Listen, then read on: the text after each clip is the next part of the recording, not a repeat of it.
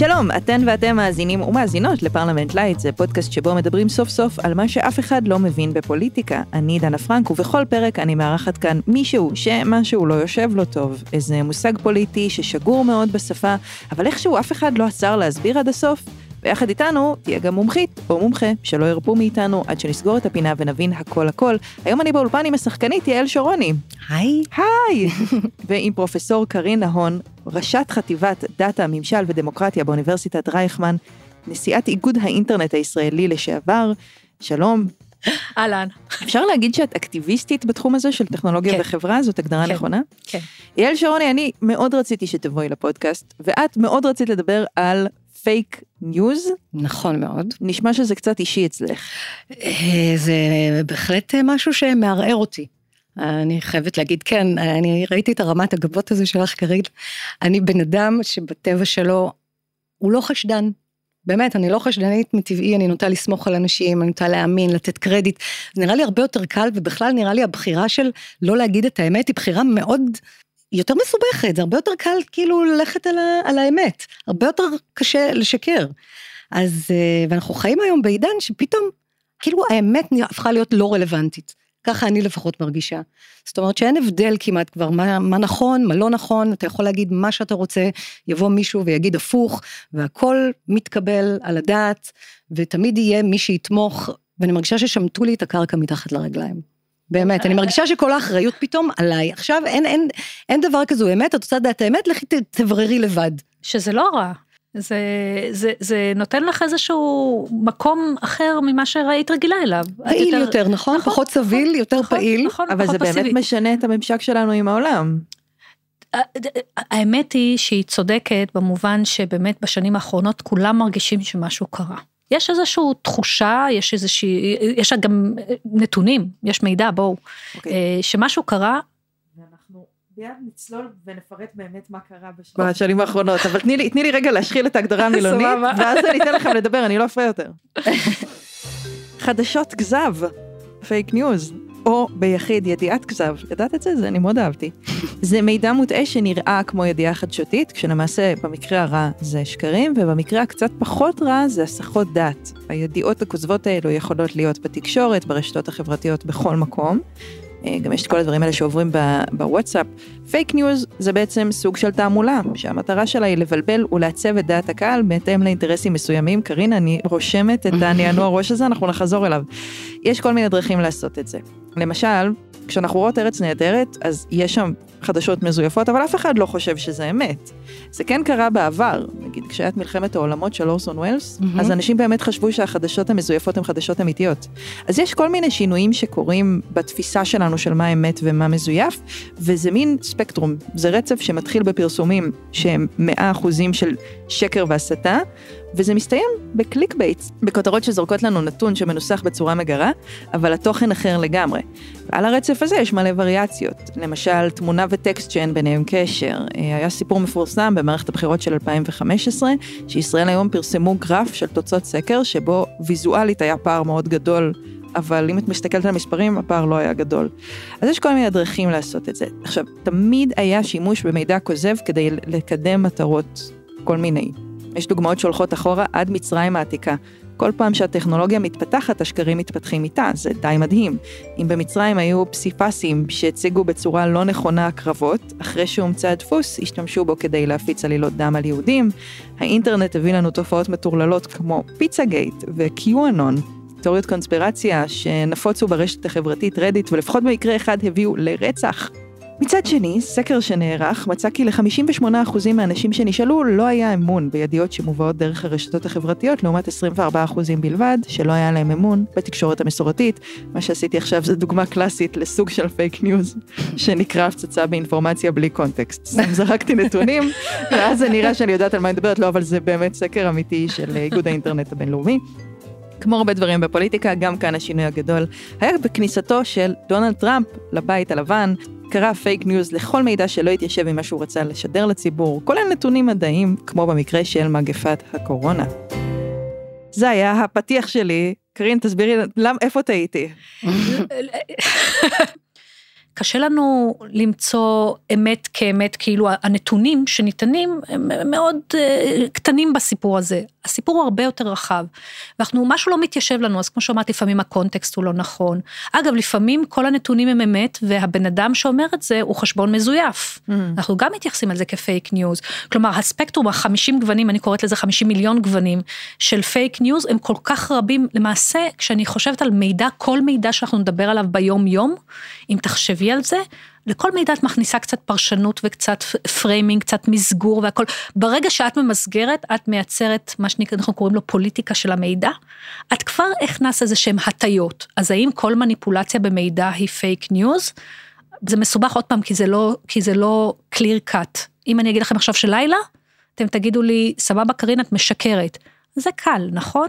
אבל אם אני אתחיל להתחכם ולהגיד לכם ראיתי איזשהו אירוע וזה ככה וככה וככה, זה מה שעושים הרי. אתה מוסיף קצת אמת, קצת קורטוב של מסגור, קצת אה, נתונים, קצת זה, והנה מתבשל לך צ'ונט נחמד מאוד, והצ'ונט כן. הזה הוא בעייתי. אז זה ממש מחזיר אותנו לשאלות פילוסופיות כאלה, בדיוק באתי להגיד. איפה נמצא מידע טהור. אני מנסה להבין, אנחנו מדברים על זה שזה תמיד היה קיים, אוקיי? וזה גם הגיוני שחדשות היו מגמתיות ושיש קונטקסט ו- ומי אומר את זה וזה, אבל איך פתאום נוצר המושג הזה פייק ניוז? הוא, הוא הגיע יחסית לא מזמן. מ-2016. מ-2016? כלומר, היה תמיד את המילה פייק ניוז, אבל אני, כמו שאמרת בעצם, דנה, אה, שדונלד טראמפ לקח את זה למושגים מאוד מעניינים. הוא אמר, אוקיי, אני אדבר איתכם על פייק ניוז. התקשורת, הוא קוראת לה The Fake News Media, ככה הוא קורא לה, is the enemy of the people, אגב ההמשך של המשפט. יש גם את הדוברת שלו, שאמרה באחד הראיונות, שזה לא פייק ניוז, it's alternative facts. Oh, שזה כן. בכלל mind blowing. לגמרי. ככה לבוא בשיא החוצפה. בחדשות ולבוא ולהגיד שזה עובדות אלטרנטיביות זה לא דבר והיפוכו אם זה עובדה אז איך היא אלטרנטיבית. וכמובן כל ה... אני חושבת שרוב האנשים צחקו על הביטוי הזה ועד היום זה, זה, זה משמש כבדיחה אבל באמת טראמפ לקח את זה למקומות הכי קיצון שבו הוא אמר פייק ניוז בשבילי זה אם אתה לא מסכים איתי אתה למעשה אתה מדבר פייק. עכשיו, ומפה זה בעצם התחיל להתגלגל כמושג של האם אתה לצידי או לא לצידי, ופשוט אנחנו רואים בשנים האחרונות, היכולת של המניפולציה כל כך גדלה בעידן של רשתות שאני יודע מי אתה בלי שאתה תדע שאני יודע עליך מי אתה. זאת אומרת שאני יודעת על הצופה מי הוא? נכון, כן. נכון, כלומר, תחשבו כמה נקודות דאטה יש עלינו. כמה חתימות דיגיטליות אנחנו משאירים אחרינו. בוא נסביר רגע מה זה אומר. בחתימה דיגיטלית, כל דבר שאנחנו עושים היום אה, בעזרת טכנולוגיה, החל מ, מ... רק לפתוח את הטלפון, ברגע שאנחנו פותחים את הטלפון, יש עשרות עד מאות מתווכים שיודעים שכרגע פתחנו את הטלפון. גם כל פעולה שאנחנו עושים היום, את ישר מכניסה את, את כל הפרטים שלך, לא משנה מה את עושה, את קונה, את פותחת חשבון, כן, כן, את פשוט עושה את זה באופן לגמרי, אוטומטי. אנחנו עושים את זה, זה אוטומטית, נוח. לגמרי, נורא נוח, והנוח הזה, אפרופו, הוא משמש... אה, קרקע פוריה. קרקע פוריה להרבה בעלי עניין. אנחנו לא יודעים שיודעים עלינו פרטים מאוד רגישים. מה מצב הנפשי שלנו, עם מי אנחנו מדברים, מה אנחנו מדברים, אה, כמה פעמים אנחנו מדברים, איזה צבע אנחנו אוהבים, מתי כדאי לדבר אלינו הכי טוב, כי אז אנחנו הכי מה שנקרא קשובים. פתוחים וקשובים. ובקיצור, מפה ועד הודעה חדשה, והעולם הזה כל כך מורכב, ועכשיו בכלל עם AI, עם בינה מלאכותית, אפשר לקחת את כל הדברים האלה, ולפעמים להבין את ההטיות שלנו כבני אדם, לפני שהבן אדם עצמו הבין את זה. למה הדופק שלי עולה כשאת אומרת את כל הדברים האלה? כי זה עוד לפני שדיברנו על פייק ניוז. יש היום את החוק הזה שברגע שאתה אה, מפרסם איזושהי ידיעה אתה צריך להגיד בעצם שזה ממומן. נכון. נכון. להצהיר על האינטרס שעומד מאחורי הדבר הזה. אז רציתי לשאול למה לא עושים את זה בפוליטיקה. למשל? התפרצת לדלת פתוחה. וואו. כן, כי הייתי, הייתי באמת אה, חברה בוועדת בייניש, ועדת בייניש הוקמה על ידי נשיא המדינה ויושב ראש ועדת הבחירות דאז. אה, וישבנו על המדוכה לדעתי שלוש שנים. בסוף 2017 הגשנו את ההמלצות שלנו והמלצה מספר אחת הייתה שקיפות. זאת אומרת שלכל סעיף, אה, אם אתה, זה תעמולה פוליטית, נניח אה, מפלגה X עשתה משהו, תגיד, הרי זה מטעם מפלגה X, גם אם זה משהו שהוא לא, את יודעת, שלא, שלא נראה כזה. א', ב', כמו שאמרת, שקיפות. רק בבחירות האחרונות, אז אנחנו בבחירות מספר 25, אני כן, מפחדת להגיד את זה. 20 אלף, כן. וואו. אז בבחירות האחרונות, יושב ראש ועדת הבחירות הבין שלא מחוקקים את, את, את ועדת בייניש, את ההמלצות, כי היה וואו. ויכוח, כמה מפתיע. אה, מה זאת אומרת הוא הבין ש... זה? לא, כי היה ברור בהתחלה שהכנסת כן רוצה, לכן הוועדה הוקמה. אבל עם כל הבחירות שהיו לנו, בחירות 1, 2, 3, 4, ועכשיו 5 הבא אלינו לטובה, אה, אז הוחלט אה, שפשוט זה התמסמס, בואו ננסח את זה ככה, בואו ניתן להם קצת קרדיט טוב. האמת היא שזה לא לגמרי התמסמס, כי זה הגיע לבחירות מספר אחת, זה הגיע להצבעה לקריאה ראשונה, ו- ונתניהו פשוט הוריד את זה מסדר היום באותו לילה, זה היה? ממש ערב לפני הבחירות. מוזר. אבל, אה, אבל לצורך העניין, יושב ראש ועדת הבחירות דאז, מלצר, החליט שהוא מתייחס לזה כפסיקה. והוא חייב בעצם את המפלגות, כן באמת להיות בסל השקיפות, ולפני כחודשיים, אחת מההחלטות האחרונות של גלעד קריב כיושב ראש ועדת חוקה, היה להעביר את הסעיף הזה שאת מדברת עליו, את סעיף השקיפות. אז כאילו שהוא עכשיו- נוגע רק, סליחה, שהוא נוגע רק עד לבחירות. לבחירות, זהו, זו- נכון, זו- נכון, זה נכון, התחלה, נכון. אבל זה זה ממש רק נקודה אחת קטנה בתוך הים. יותר מזה, לבחירות ומטעם מפלגה. מי כמוך אה. יודע שיש הרבה אנשים שכאילו יכולים להיות, לעבוד עם מועמד מסוים במפלגה, נכון. והם עושים את זה כביכול בהתנדבות. בעידן הרשתות החברתיות, הטווח הזה הוא מאוד מטושטש. קפוץ- אני אקפוץ לסוף ולחזור להתחלה, מה כן. עושים? אין, אין פתרון יותר טוב מחינוך, אה, שזה הדרך הסיזיפית. אה, ולהתחיל בג- בכיתה א', בכיתה א' לימדו אותנו שלשקר אין רגליים, שיקרו לנו. אני חושבת שהשקר השתנה. אה, אני חושבת שהוא פשוט עוד פעם, הכלים הם הרבה יותר מתוחכמים, אבל התיאוריות הליברליות הקלאסיות של חופש ביטוי, אה, האמת תמיד תנצח, ולשקר אין רגליים, כאילו גדלנו באיזשהו עולם, כמו שאת אומרת, עולם מאוד נאיבי. גם, גם יש משהו בזה במילה חדשותי, ברגע שמשהו הופך להיות חדשותי, ברגע שהוא בקונטקסט כזה, אז מן הסתם הוא אקטואלי, הוא קרה, אתה גם קורא אותו בקונטקסט של אני מאמין למה שכתוב, זה חדשותי, זה לא... פרשנותי. כן, ו- ולהוסיף את זה באמת שהשחקנים שמשחקים במשחק הזה, זה הרי תחשבו על זה כאיזשהו מגרש חול. אז, בואי אז, בואי נחשב, בואי נעשה רשימה. מי יפה, נמצא שם? אז, אז בואו נתחיל דווקא בעיתונאים. אוקיי. עיתונאים שהם באמת, אני מתייחסת, אגב, אני חושבת שלתפקיד של תקשורת מסורתית הוא מאוד מאוד חשוב בדמוקרטיות, עדיין, אפילו בעידן הרשתות החברתיות, כי אין תהליך ויראלי בלי תקשורת מסורתית. אבל תיקחו עיתונאים, עיתונאי הוא, הוא משדר בחדשות, ואחר כך הוא עולה על הטוויטר שלו, לא יודעת כמה אתם חיות טוויטר, אני אה, לצערי הרב כן. אני לשמחתי כנראה לא. כאן מתחיל הפער, אנחנו עוד נגלה את הפער הזה ואיפה הוא מתחיל. ו, ושם מטשטשים הגבולות, פתאום אני יודעת מה אותו עיתונאי חושב. פתאום אני רואה אותו ממסגר דברים בצורה אחרת ממה שהוא ממסגר ב, אה, באירועים שבתוך החדשות תחת כותרת חדשות. אבל הוא עדיין עיתונאי. אני עדיין רואה בו כעיתונאי, בתור בן אדם שלא מבין את המשחק הזה ואת, ואת הפער הזה ואת הטשטוש הזה. אני הרבה פעמים יכולה להיות מוזנת במידע, שהוא מידע שיכול להיות שלא בדקו אותו, יכול להיות שהוא היה מוסגר, עבר מניפולציה וכדומה, והנה לי פתאום דרך כניסה אחת. אבל יש כזה מונח שנקרא אתיקה עיתונאית. אבל נכון. יש שאת בשידור, ברגע שאת לא בשידור זה פחות מהותי, לא? מה זה ש- מה מה זאת אומרת שידור? יש עיתון. זאת שאלת שאלות, יעל. יש, זה כמו שיש, אני, סליחה שאני שוב קופצת לפתרונות, אבל כמו שלרופא יש שבועת היפוקרטס, אז למה שלעיתונאי לא יהיה שבועת, אה, לא יודעת, פפירוס? אה, ש- יש, יש אתיקה עיתונאית, יש- אבל יש יש עיתונאים כזה. ויש עיתונאים. יש ויש מודלים כלכליים. נכון, נכון, ובסופו של דבר עיתונאי היום הוא לא רק ניזון מה, אה, הסתק, מה, מהזרקורים של, של הטלוויזיה, היום תסתכלו על, על, על עיתונאים כמו אה, בן כספית, אה, עמית סגל וכדומה שהם בטופ. הם, יש, לעמית סגל יש חצי מיליון עוקבים רק בטוויטר, מדהים. זה המון. ו- ו- ו- ו- אז, אז יש עיתונאים מסוגים שונים ששומרים על אתיקה אה, שונה.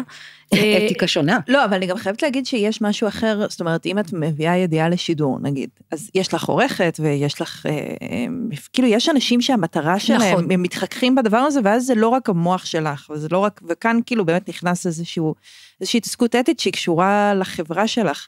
אבל אם את יושבת בשירותים, סליחה, עם הטלפון, ואת כותבת ציוץ, אף אחד לא איתך. אז תראי, העיתונאים ברמה הגבוהה אה, אה, לא מאפשר, כלומר, הם, הם שומרים על הגבולות. כלומר, שומרים על הגבולות, אנחנו נראה אותם אה, אה, נזהרים לא לחצות גבולות אדומים. אבל, אבל יש גם הפוכים. עכשיו, עיתונאים זה רק חלק מהסיפור, דיברנו על הפלטפורמות. הפלטפורמות, בואו, הם שחקן, כאילו נראה לנו פלטפורמה, יצור ניטרלי, נחמד, כאילו שכולנו כותבים מה שאנחנו רוצים שם, הרי הרי. בואו, שזה צוקרברג, בעצם הרשתות החברתיות. נכון, כן. הרשתות החברתיות, צוקרברג ואחרים, זה, זה גופים פוליטיים לחלוטין, לא פוליטיים מפלגתיים, שלא תטעו, אני לא אומרת שהם שייכים והם מנסים לקדם מפלגה מסוימת. יש להם אינטרסים. יש להם את האינטרסים שלהם, ויש להם בעלי מניות, והם רוצים שהמידע יזרום ויהיו יותר הרבה אנשים ויותר טראפיק. איך אתה משיג יותר טראפיק? בזה שאתה אומר בוקר טוב ישראל, שלום יעל, מה שלומך? לא. סנסציות. סנסציות, סנסציות, ובדרך כלל פייק ניוז לא מגיע בלי קיצוניות קצת, קצת בוטות, קצת, אה, אה, אתם יודעים, אה, הסתכלות אה, מעבר, לה, נקרא לזה, לפרוצדורה הרגילה, וזה מה שמוכר, וכולם יודעים שזה מה שמוכר. אז זה מה שמוכר בעצם הולך כאילו בניגוד לאתיקה עיתונאית. אני, אני צריכה לשמור רגע על העיתונאים, עוד פעם, רוב העיתונאים, למרות אוקיי, שהם... את צודקת, שהם- שאנשי תקשורת, זה אפשר אנשי- לקרוא להם אנשי יופי, תקשורת. בדיוק, יש הבדל בין עיתונאים לאנשי תקשורת, אבל יש אנשי תקשורת מסוימים שהקהל הרחב לא, לא מבדיל, ומבחינתם הם תחת הכותרת תקשורת, יופי, צריך להאמין להם, וכאן זה מסוכן, כאן זה בעיה.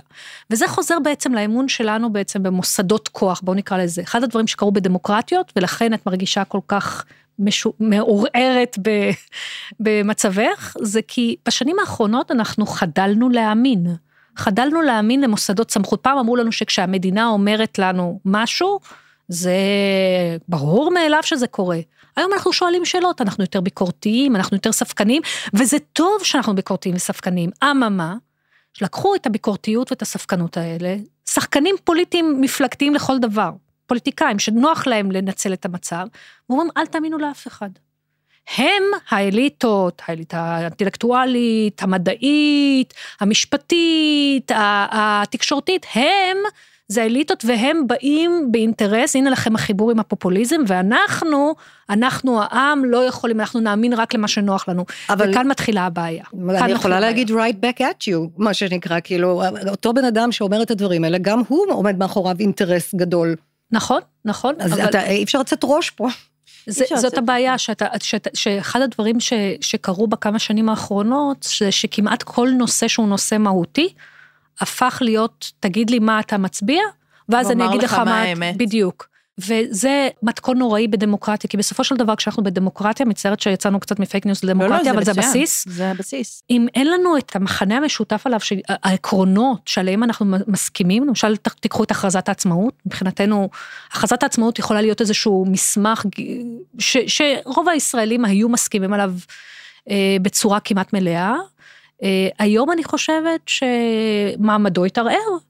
למשל המילה שוויון בתוך, שוויון אזרחי, אני לא מדברת על שוויון לאומי, כי, כי, כי זו מדינה יהודית, אבל שוויון אזרחי, דבר ש, ש, שהיה מובן שהוא צריך להת- להיות יד ביד ביחד עם מושגים אחרים כמו חירות, כמו אה, המדינה היהודית וכדומה, פתאום אה, מעורערים מאוד. עכשיו, כשאתה מגיע לנקודות האלה, אתה צריך, יש לך בייס, יש לך קהל רחב, אתה צריך להצדיק את הדברים האלה. איך תצדיק את הדברים האלה? אתה מצדיק את זה על ידי, על ידי אותו מאבק בדימון, באיזשהו דבר שלא קיים, כשאתה אומר, האמת נמצאת אצלנו. אבל אנחנו כבר יודעים שרוב הדברים, זה לא אמת, זה נרטיבים הרי, רוב הדברים. אה, מספר הדברים שאנחנו יכולים להתייחס אליהם כפקט, במובן הכי בסיסי, הוא מאוד קטן, מאוד מצומצם. וזה כל- את אומרת תמיד היה. ותמיד היה נכון. תראי, תמיד היה, תמיד היה שקרים, תמיד היה מניפולציות, מדינות אוטוריטריות לבטח השתמשו ב... נקרא לזה תעמולה, באינדוקטרינציה של אנשים, בצורה שנוחה להם, אה, אבל מדינות דמוקרטיות, אה, הפייק ניוז נכנס תחת החלון באמת של, ה... של החופש ביטוי. מה אכפת לי שאתה אומר שקר? אתה תגיד מספיק שקר, אני אהדהד מספיק אמת, וסבבה, וזה עבד טוב. ומותר לי, ומותר לי, בשם חופש הביטוי. בשם חופש הביטוי, בואי בדמוק- תשכנעי. הדמוקרטיה, כאילו יש בה כל הזמן פתחים כאלה קטנים שאפשר להזדחל דרכה. זה משטר ב- יחסית חלש. בגלל, הליב... בשם הליברליות, בגלל זה אני חושבת שכמו שאת אומרת, ה ground הבסיסי, שהוא צריך להיות אולי חוקים, אני לא יודעת מה, חייב להיות איזשהו מכנה משותף מאוד מאוד יציב ומאוד מאוד מאוד חזק, ש, שמשם אפשר להתחיל להתקדם ו, ו, ולחוקק חוקים בשביל שהחורים האלה שדרכם מזדחלים כל מיני חולות רעות, לא יקרו. אה, כאילו אני שוב חוזרת בעצם להתחלה, איך אנחנו יכולים בעצם לחוקק, לחוקק חוקים, האם אפשר להוציא את השקר מהחוק? אז, אז, אז תראו, קודם כל תזכרו שהיסטורית, היסטוריה היא מטוטלת. אנחנו, איך שאני רואה את זה, אנחנו עכשיו נמצאים באיזשהו מקום בהיסטוריה שהמטוטלת זזה אה, לכיוון של, של תדחפו כמה שאתם רוצים, איזה מידע שאתם רוצים, אה, האם קרה השואה או לא קרה השואה, יכול אה, לכפוף בשורה אחת באותו מקום, אה, וזה בסדר, כאילו, אני אומרת את זה כמובן בציניות, בוודאי. וכך הלאה, ו, ואנחנו נמצאים בנקודה אחת של המטוטלת, שבסופו של דבר היא תחזור, לדעתי, באיזשהו מקום ותתמקצע קצת לכיוון האמצע איפשהו, אבל תראו את הקורונה, הקורונה עשתה פלאות ודברים טובים לפייק ניוז. מה? תכף אני אסביר, כן. אני אסביר, זה נשמע, כן, כן, עוד דקה אני אסביר. מצד אחד קיבלנו מכחישי חיסונים. כן. מכחישי חיסונים. מכחישי קורונה. מכחישי קורונה. מכחישי חיסונים בבית הלבן. נכון, תשתו אקונומיקה ותבריאו מקורונה לכל המאזינים, אל תשתו אקונומיקה ותבריאו. נכון, אבל למה אני אומרת שבסופו של יום היא הייתה טובה? היא הייתה טובה במובן שמצד אחד באמת היה פייק ניוז שהתפשט בצורה לא נורמלית, אבל מצד שני, פתאום אנשים היו צריכים לסמוך על משהו. Mm. ובסופו של יום תסתכלו על מה הם סמכו, הם סמכו על המדע, הם סמכו על החיסונים שקיבלנו, הם סמכו... הרוב? הרוב, הרוב, וזה מה שחשוב.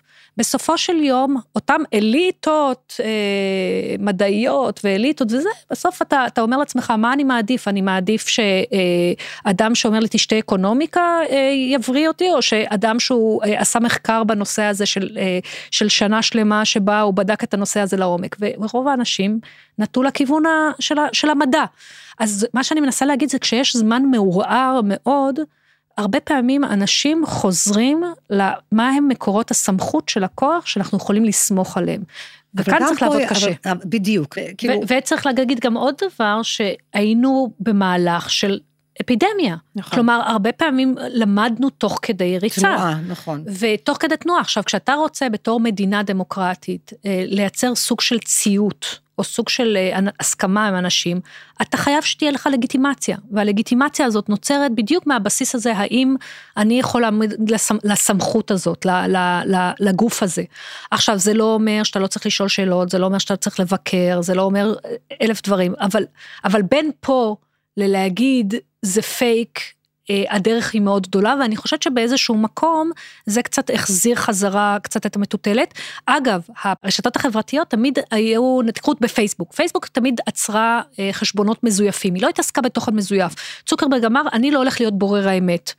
שקר, הוא בורר האמת, אבל זה סיפור אחר. אני לא הולך להגיד מה האמת מה שקר, אני רק, אה, אנחנו מורידים אה, חשבונות מזויפים, אגב, הם מורידים המון, המון. למשל, בשלושה חודשים הם מורידים משהו כמו שני מיליארד חשבונות, שזה וואו. כמעט כמו המשתמשים שלהם, זה כן. מטורף, כל שלושה חודשים.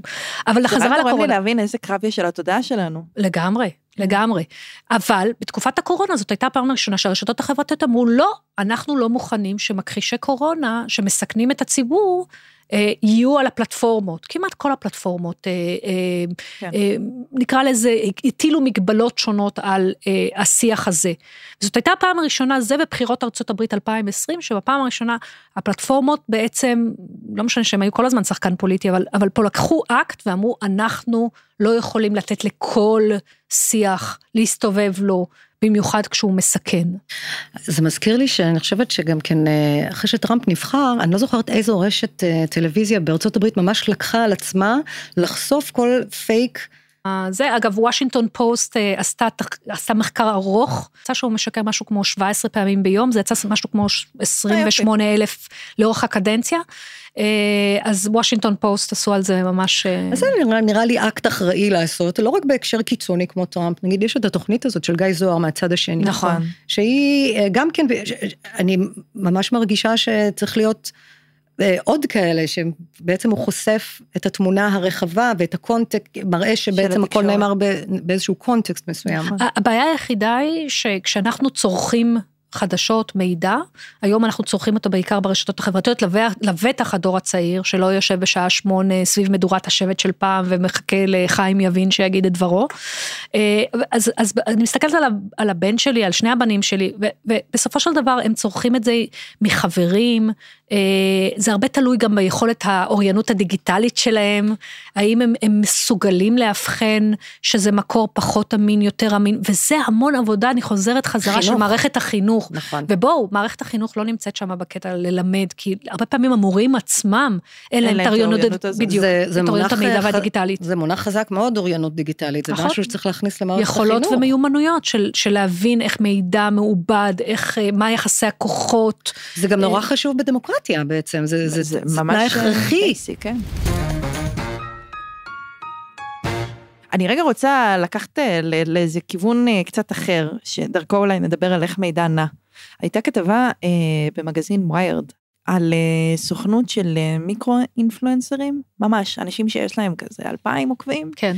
והפיזיותרפיסט עם, uh, שבפלורידה, שיש לו מלא לקוחות פנסיונרים, ויש לו אלפיים עוקבים בטוויטר, והם מייצגים אותם, זאת אומרת, הם עובדים עם כל מיני נכון. גופים פוליטיים, והם בעצם מוכרים להם את הקול של האנשים. שהם לא קים קרדשיאן, כאילו. בכוונה, אגב.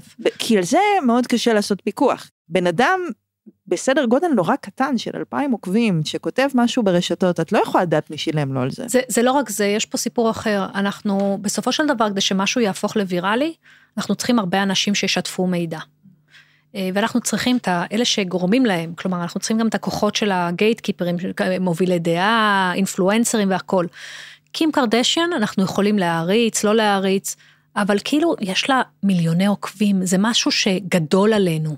כאילו אנחנו לא, אם אנחנו צריכים לחקות התנהגות, אם תשאלי חברות אה, בגדים שהם עובדים המון עם בלוגרים ועם, אה, כמו שאמרת, מיקרו אינפלואנסרים, הרבה יותר קל לך להניע קהל עם מיקרו אינפלואנסרים של אלפיים ואלף וככה, מאשר מישהו עם מיליונים.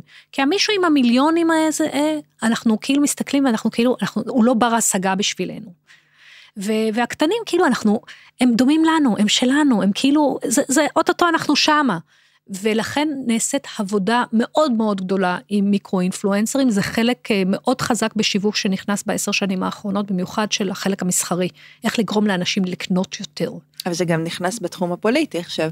ואז נשאלת השאלה, כאילו, סתם, את יודעת, היה לי פעם שיחה עם מישהי שמתעסקת בשיווק דיגיטלי. ואז היא אמרה לי, מה הפרסום הכי טוב שאפשר uh, לקנות? Uh, מפה לאוזן. הנה, אני ראיתי בקבוצת השוות של תל אביב המלצה על איזה מסאז'יסטית, שמישהי כתבה, אני הלכתי אליה, אבל לי זה עשה טוב, ומאז אני וכל המשפחה הולכים אליה. אתה יודע, אוקיי, ויכול להיות שזה היה כאילו קידום ממומן, ואז היא אומרת לי, אני לא חשבתי על זה. זה מדהים, לא רק זה, אגב, יכול להיות שזה לא היה קידום אפילו מומן. בתחום הפוליטיקה, הרי יש לך תמיד אנשים שהם הם, הם חלק מהתומכים שלך, שזה בסדר, ככה עובדת הפוליטיקה, זה הרעיון בדמוקרטיה.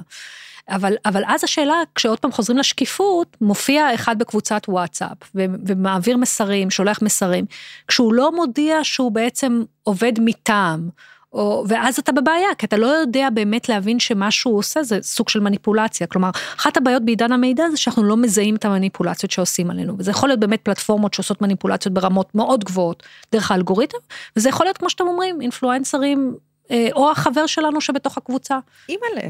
אז איך אה, כן? לא, זה פשוט אה, להיות קצת יותר ביקורתיים. איך?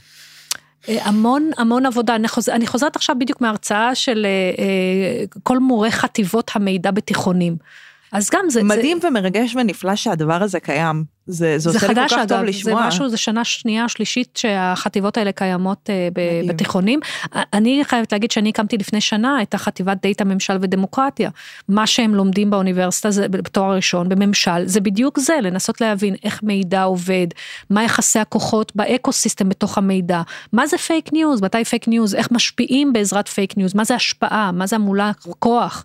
כל הדברים האלה הם סופר סופר חשובים ואני חושבת זה ש... זה צורך, זה ממש, זה צורך. זה הפך להיות צורך זה אמיתי. זה צריך להיות ביסודי אם את שואלת אותי. בהחלט. אז איך בתוך ההכרח הזה אנחנו מתמודדות? כי הרי אין לנו איזה גישה למקור מידע טהור, גולמי, מידע גולמי. קודם כל יש נושאים שיש לך גישה למידע טהור. למשל, אה, אם אתה צריך אה, לבדוק אה, שעות הגעה של אוטובוסים. הרי אוקיי. מוביט, למשל, זה אפליקציה, סליחה על הנקודה הכואבת. אה, מוביט זה אפליקציה שעולה על, אה, שמגיעה במקור ממשרד התחבורה, נכון. שמפיץ את המידע.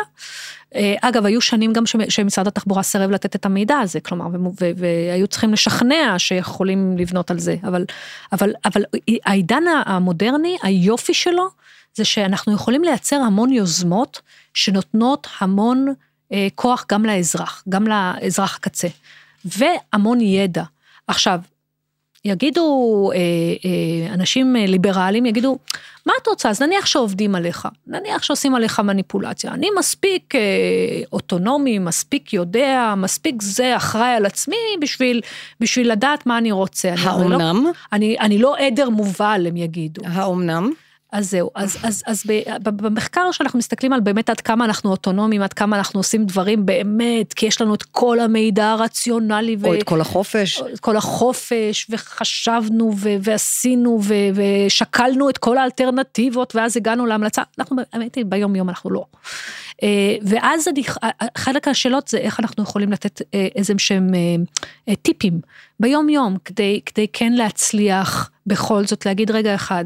אני אולי נניח קורא עוד מקור מידע, קראתי עכשיו שקרא א', ב', ג', ד', אני יודע פחות או יותר מה הטיה של נניח הכלי תקשורת הזה, אני אלך לקרוא משהו אחר, אבל זה צריך להיות מאוד פרואקטיבי, חוזרים חזרה בדיוק. להתחלת הדיון. זה מין איזה מחשבה ש... שעברה בראשי, שבתקופת ימי הביניים לצורך העניין, נגיד, לא היה את שפע המידע שיש לנו היום, לא היה, והייתה המון המון בורות בעצם. וכאילו הנה אנחנו עכשיו בעידן המודרני עם הצפת מידע, אתה יכול ללכת ולמצוא כל מה שאתה רוצה והבורות יושבת כמעט על, על אנחנו חזרנו לאותה, לאותה בורות. אני קוראת לזה פרדוקס השקיפות, כי אנחנו כאילו יש לנו המון מידע, ו- אבל אנחנו נורא תלויים במתווכים, כי אנחנו במתווכים, לא ואנחנו יכולים לא לאבד את להשתמש. המידע הזה. אנחנו יכולים לאבד אותו, אנחנו לא יודעים איך להשתמש בו בכלל, זה בדיוק מה שאת מדברת עליו, באוריינות הדיגיטלית הזאת. ולכן התחלתי ואמרתי שאתם רוצים, את נתחיל בסוף, אין, אין תהליך יותר סיזיפי מחינוך, אבל אין גם פתרון אחר. כל הפתרונות הטכנולוגיים, ויש גם פתרונות אה, של, כמו שאמרתי, טיפים של התנהגות וכדומה, בסופו של דבר, אתה צריך לשבת ולהתחיל ללמד את האנשים איך לחשוב. אה, איך אה, להיות, אה, לשאול את השאלות הנכונות, איך לראות את המידע, אין, אין תחליף לזה, להיות פעיל, וזה לוקח זמן. בדיוק, להיות פעיל, לעבור תהליכים, להיות מצרך כמו סבלנות, כל מיני דברים שהם, הם, אין, אין, אין אותם כמעט היום, זה לחנך מחדש, מה שאת נכון, אומרת. ואני אגיד גם עוד דבר, אנחנו, אמ, אנחנו צריכים גם להיות באיזשהו מקום יותר ענבים וצנועים. כלפי מה אנחנו יודעים. הרבה פעמים אנחנו בעידן המידע וכל, אתה, אתה מסתכל על טוויטר בכלל, מזלך יעל שאת לא בטוויטר, אבל טוויטר כולם יודעים. כן, הכל בסימני קריאה, אנשים היום מדברים בסימני רק קריאה, בסימני קריאה. וכאילו ומי שלא יודע מה אתה אהבל, מה אתה מטומטם, מה אתה... וזה מובן מאליו שכולם... קודם כל הצניעות הזאת של להגיד, יש אנשים שזה מה שהם עושים במקצוע שלהם, ויכול להיות שצריך להקשיב לפעמים לאנשי מקצוע, באיזשהו מקום אה, זנחנו ואמרנו כל אדם, אדם שמתעסק אה, ב-X יכול להבין גם ב-Y, ולא, לא, אדם שמתעסק ב-X לא תמיד יכול להבין ב-Y. ואנחנו באיזשהו מקום צריכים לזהות את אותם אנשים שזה המומחיות שלהם. אה, זה לא אומר שאנחנו צריכים ללכת אליהם בעיניים עצומות. עצומות, אבל, אבל, אבל אנחנו צריכים לשמוע ו- את הקול שלהם. כן. זה נחמד, זה, זה עונה לי על שאלה שכתבתי שהיא איך לא לשקר בעצמנו. כי זה קשה, אני, אני רוצה שיתייחסו אליי ברשתות החברתיות. רוצה. אבל uh, אני מרגישה שהרבה פעמים, גם בכובע הקודם שלי, שעבדתי בכלי תקשורת מיינסטרימי, אותי זה מאוד הפחיד. מה? אני זוכרת שפעם פרסמתי משהו וגיליתי שהוא היה שגוי. מה זה גיליתי שהוא היה שגוי? פרסמתי כתבה ואחרי כמה שעות אה, הארץ פרסמו כתבה שסתרה את מה שאני אמרתי. ואז מה עשית? היא עברה רצתי לעבוד בבכי בארץ. אני ישבתי על הרצפה ובכיתי, התקשרתי לעורך שלי בבכי. הוא לא הבין מה אני רוצה ממנו.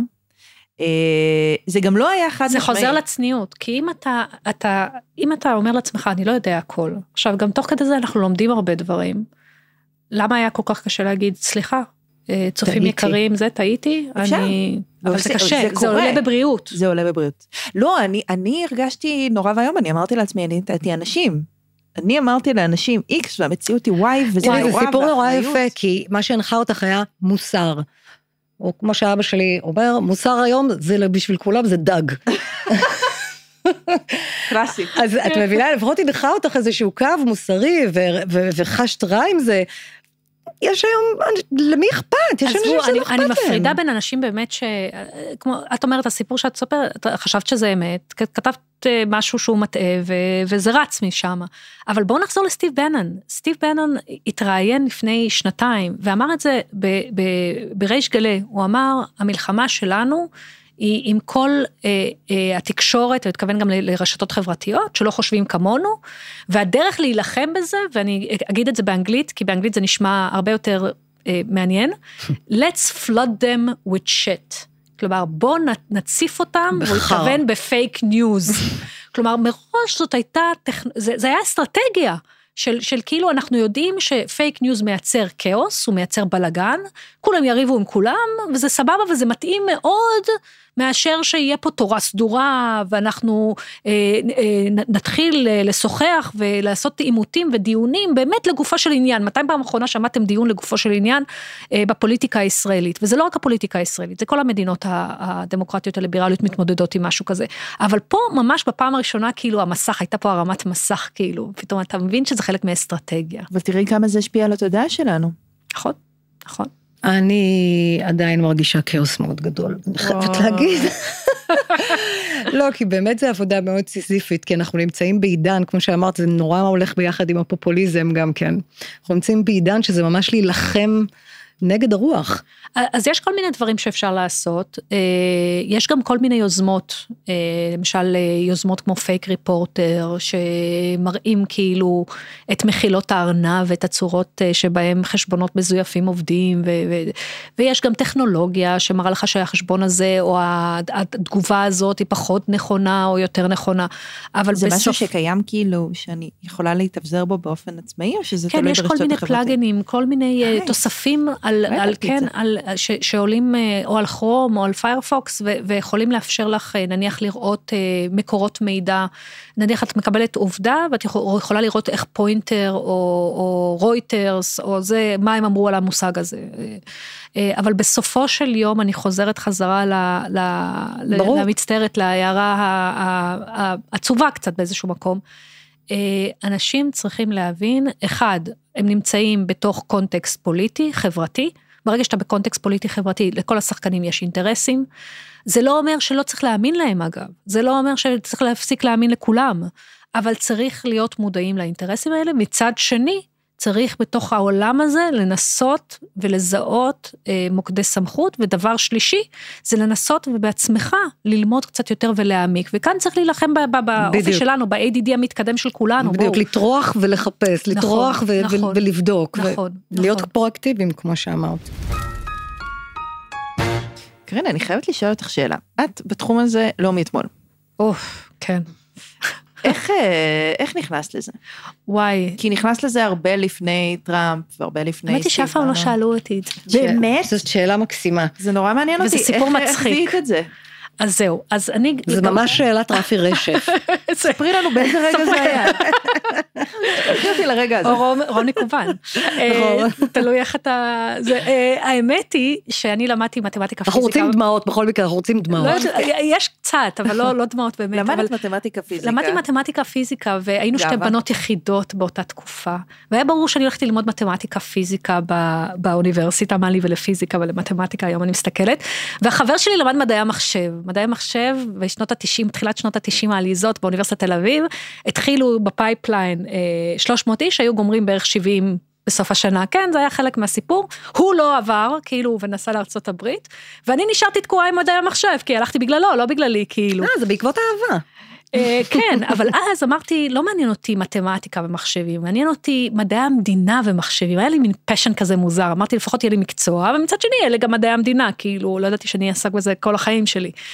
אה, וכשגמרתי את לימודי הדוקטורט שלי, אה, כבר התחלתי להתעסק בפוליטיקה של המידע, גם המושג פוליטיקה של המידע, היינו בערך חמישה חוקרים בכל העולם שעסקו בזה, היום זה כבר קהילה של אלפי אנשים. כן, זה כאילו הנושא הכי חם. זה הנושא הכי חם לגמרי, אבל אנשים לא הבינו, מה, מה אתם אומרים? אתם אומרים שמידע הוא פוליטי? איך מידע יכול להיות, איך, איך טכנולוגיה יכולה להיות פוליטית? כאילו, מה, ומתי אתם זה- מדברים איתנו? זה- מתי זה קרה שזה נהיה נושא שכן כן מדברים עליו. אני חושבת שמ-2000, וברגע שהרשתות החברתיות התחילו 2006, 2007, אני, 2010 כבר כולם רצו לדעת מה קורה.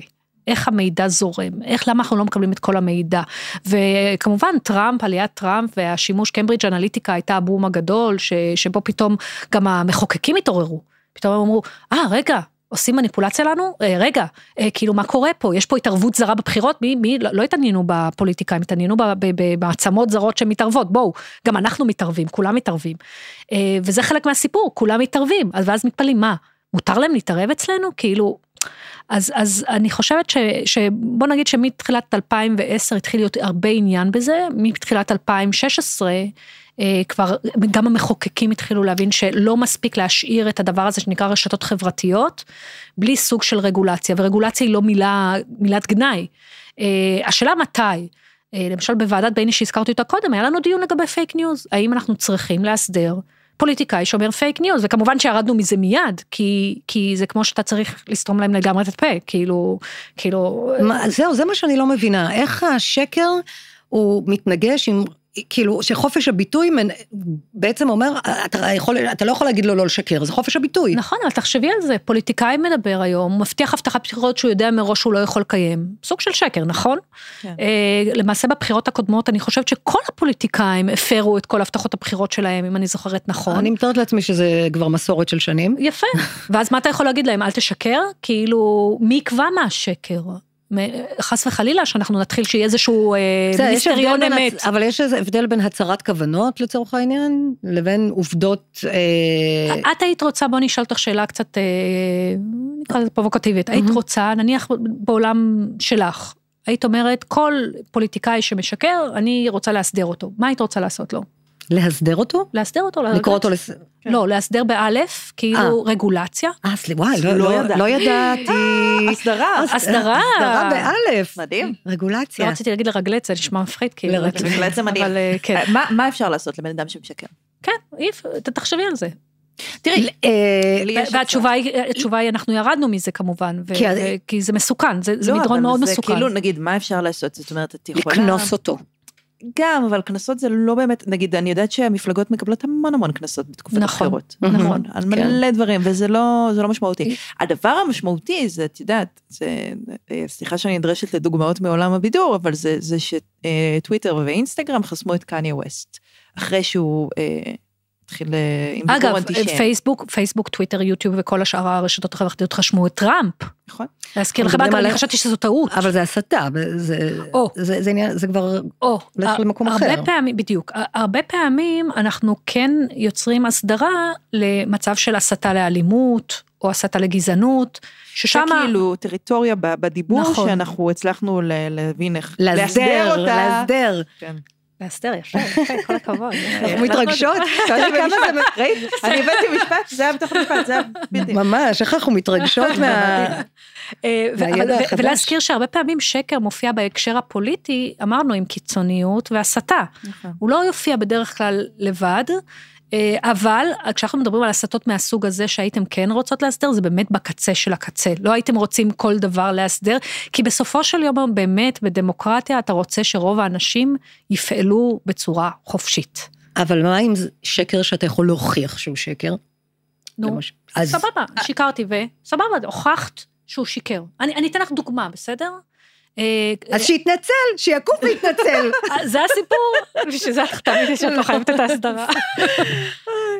אבל זה בדיוק זה. אה, למשל, קחו דוגמה, היה משחק נגד בני סכנין, ונתניהו צייץ בטוויטר שלו שבני סכנין לא עמדו דום בשירת התקווה. זה, זה הפך לוויראלי בתוך שתי דקות, שלוש דקות, ואחרי בערך כמה דקות התחילו להגיע תמונות ווידאוים מהזירה, שיראו שדווקא בני סכנין כן עמדו דום. היה, היה, עמדו דום. ואז כולם התחילו להגיד, אה, תורידו, תורידו, אל תורידו, אל תפיצו, אל תפיצו, כאילו, זה, זה, כמובן זה הפך ויראלי, זה לא עצר את זה, כי אמרנו, לשקר אין רגליים, זה כבר אה, משפט ש... קצת עבר מהעולם כן. הקודם. אגב, אני רק אגיד שמבחינת ויראליות, שקר רץ מהר יותר, רחוק יותר ולקהלים מגוונים יותר. לא יודעת אם אתם יודעים, אבל זה, זה במחקרים אמפיריים מראים. בכל אופן, לקח לו יומיים להוריד את זה. עכשיו, במונחים של רשתות חברתיות יומיים, כאילו... אף אחד לא זוכר מה זה היה. כאילו, בדיוק. זה, זה, אחרי דקה זה כבר סופר ויראלי, ואחר כך אה, כאילו, לך תוכיח שאין לך אחות. אז יומיים, וזה חלק מהסיפור, ולכן עוד פעם, אתה, אתה, כשאתה מאסדר משהו, אתה רוצה לדעת, א', ש, ש... קודם כל אתה רוצה להסדיר רק דברים שהם נמצאים אה, במצב שבו אתה יודע שהם משפיעים על ההוגנות של המשחק בצורה באמת מסיבית. אוקיי. ושניים, אתה רוצה ש, שזה אפקטיבי אבל, שזה אפקטיבי, אם זה לא אפקטיבי אז מה תעשה? כן.